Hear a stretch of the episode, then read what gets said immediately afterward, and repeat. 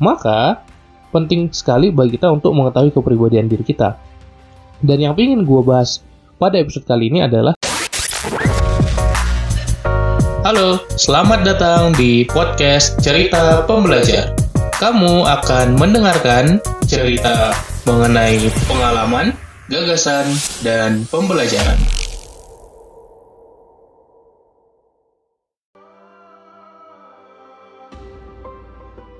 Salah satu komponen penting dalam self-development adalah self-awareness, atau bagaimana cara kita bisa mengenali diri kita.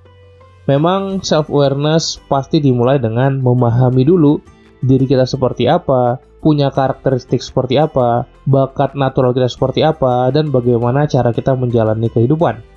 Salah satunya adalah dengan mengenali kepribadian atau personality diri kita. Mulai dari introvert atau extrovert, itu pun juga suatu personality atau kepribadian. Banyak sekali tipe-tipe personality yang ada di dunia ini dan selalu dikembangkan terus oleh pakar-pakar di bidang psikologi dan psikometri. Mulai dari yang paling terkenal seperti MBTI atau 16 Personality, kemudian juga ada DISC, ada juga Big Five Ocean, ada juga Riasek, Four Temperaments, dan banyak lagi. Kita bisa menggunakan berbagai tes-tes yang sudah banyak sekali tersedia secara online untuk mengetahui tipe kepribadian kita seperti apa. Dan gue yakin lu sudah pernah mencoba mungkin satu dari beberapa tes-tes yang gue sebutkan tadi. Nah, menariknya adalah dengan memahami kepribadian kita, personality kita, kita bisa tahu apa-apa saja potensi kelebihan kita dan apa-apa saja kekurangan kita supaya kita bisa menjadi sosok yang lebih baik tentunya. Jadi kalau misalnya lo ikut berbagai tes personality, biasanya setelah keluar hasilnya nanti diberitahukan juga ke lo apa-apa aja strength dan weakness, kelebihan dan kekurangan lu.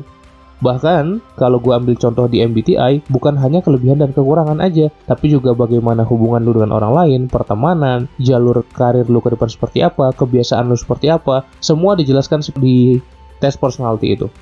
Misal, lu ketemu hasil personality lu adalah ESFJ, kemudian nanti akan muncul apa aja kelebihannya, apa aja kekurangannya, dan itu bisa menjadi guidance buat kita, bisa menjadi petunjuk, bisa menjadi panduan supaya kita bisa tahu diri kita seperti apa dan lebih enak menjalani hidup ini.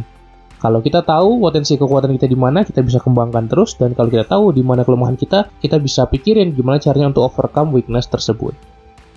Maka, penting sekali bagi kita untuk mengetahui kepribadian diri kita. Dan yang ingin gue bahas pada episode kali ini adalah bagaimana kita bisa melihat teladan-teladan atau role model-role model yang sesuai dengan tipe kepribadian kita.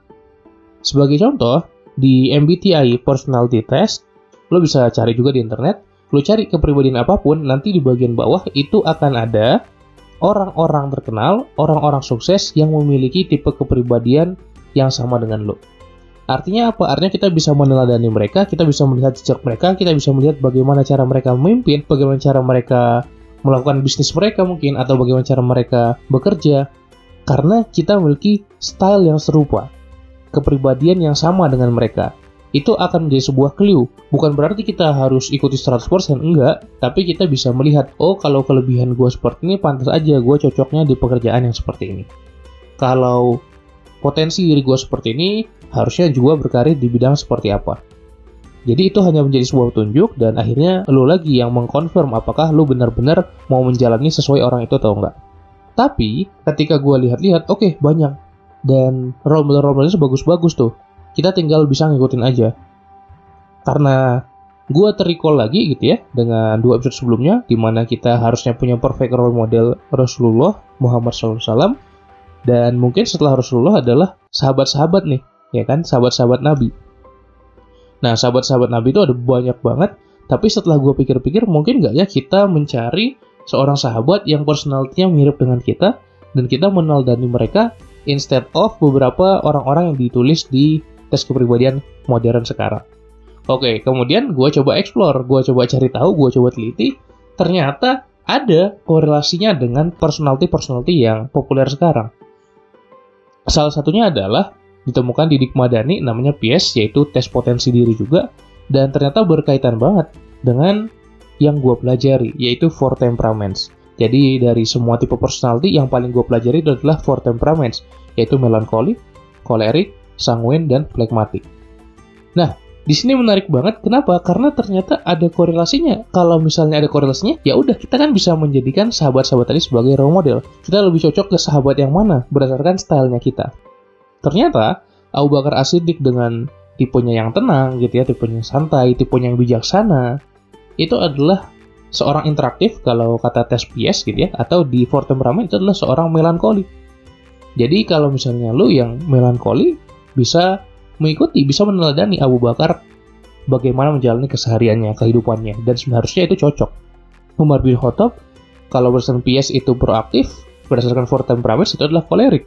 Dan orangnya memang sesuai dengan kepribadian tersebut gitu ya, orang yang tegas, orang yang penuh pendirian, orang yang kalau misalnya udah mengatakan gue bakal bikin ini ya bakal dilakukan gitu. Jadi sangat sesuai gitu.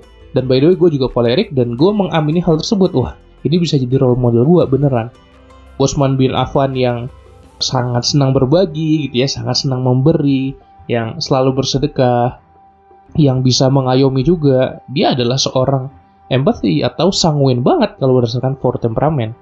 Ya orang-orang yang cheerful orang-orang yang kalau nggak ada dia nggak rame ya udah kita bisa meneladani Utsman bin Affan.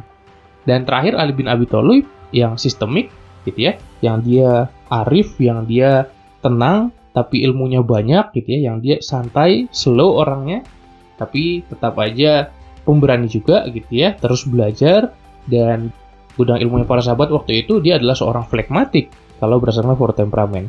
Jadi sebenarnya kita bisa lihat nih, oh di four temperament kita apa? Kita kepribadiannya seperti apa? Ya udah kita lihat aja sahabat yang bersesuaian apa dan kita bisa meneladani orang-orang hebat itu yang hidup di masa Nabi dulu. Mungkin ini hanya empat sahabat yang paling utama saja Khulafaur Rashidin, tapi ternyata kalau kita explore gitu ya, mungkin bisa lebih banyak lagi kombinasi-kombinasinya. Mungkin 10 sahabat yang dijamin surga atau banyak sahabat-sahabat lainnya yang kita bisa meneladani mereka loh selain kita punya role model-role model modern sekarang. Bukan berarti kita tidak boleh meneladani orang yang sekarang tidak ya, nggak sama sekali seperti itu. Kita boleh tapi alangkah baiknya kalau ya dua-duanya kita teladani juga gitu. Jadi kita seimbang apa yang mau kita kejar secara duniawi dan spiritualnya ya menyiapkan ke akhirat juga seimbang gitu dan bukanlah para sahabat adalah role model yang sempurna dalam hal ini. Itu aja mungkin buat episode kali ini. Semoga memberikan sedikit wawasan dan bisa membuat kita lebih semangat lagi untuk meneladani para sahabat-sahabat yang memang sehebat itu di zaman Nabi yang berjuang bersama Nabi dan kita pun bisa menjadi lebih dekat, lebih takwa karena role model kita seimbang dunia iya, akhirat juga iya. Semoga bermanfaat. Sekian aja untuk episode kali ini. Assalamualaikum warahmatullahi wabarakatuh. Salam pembelajar.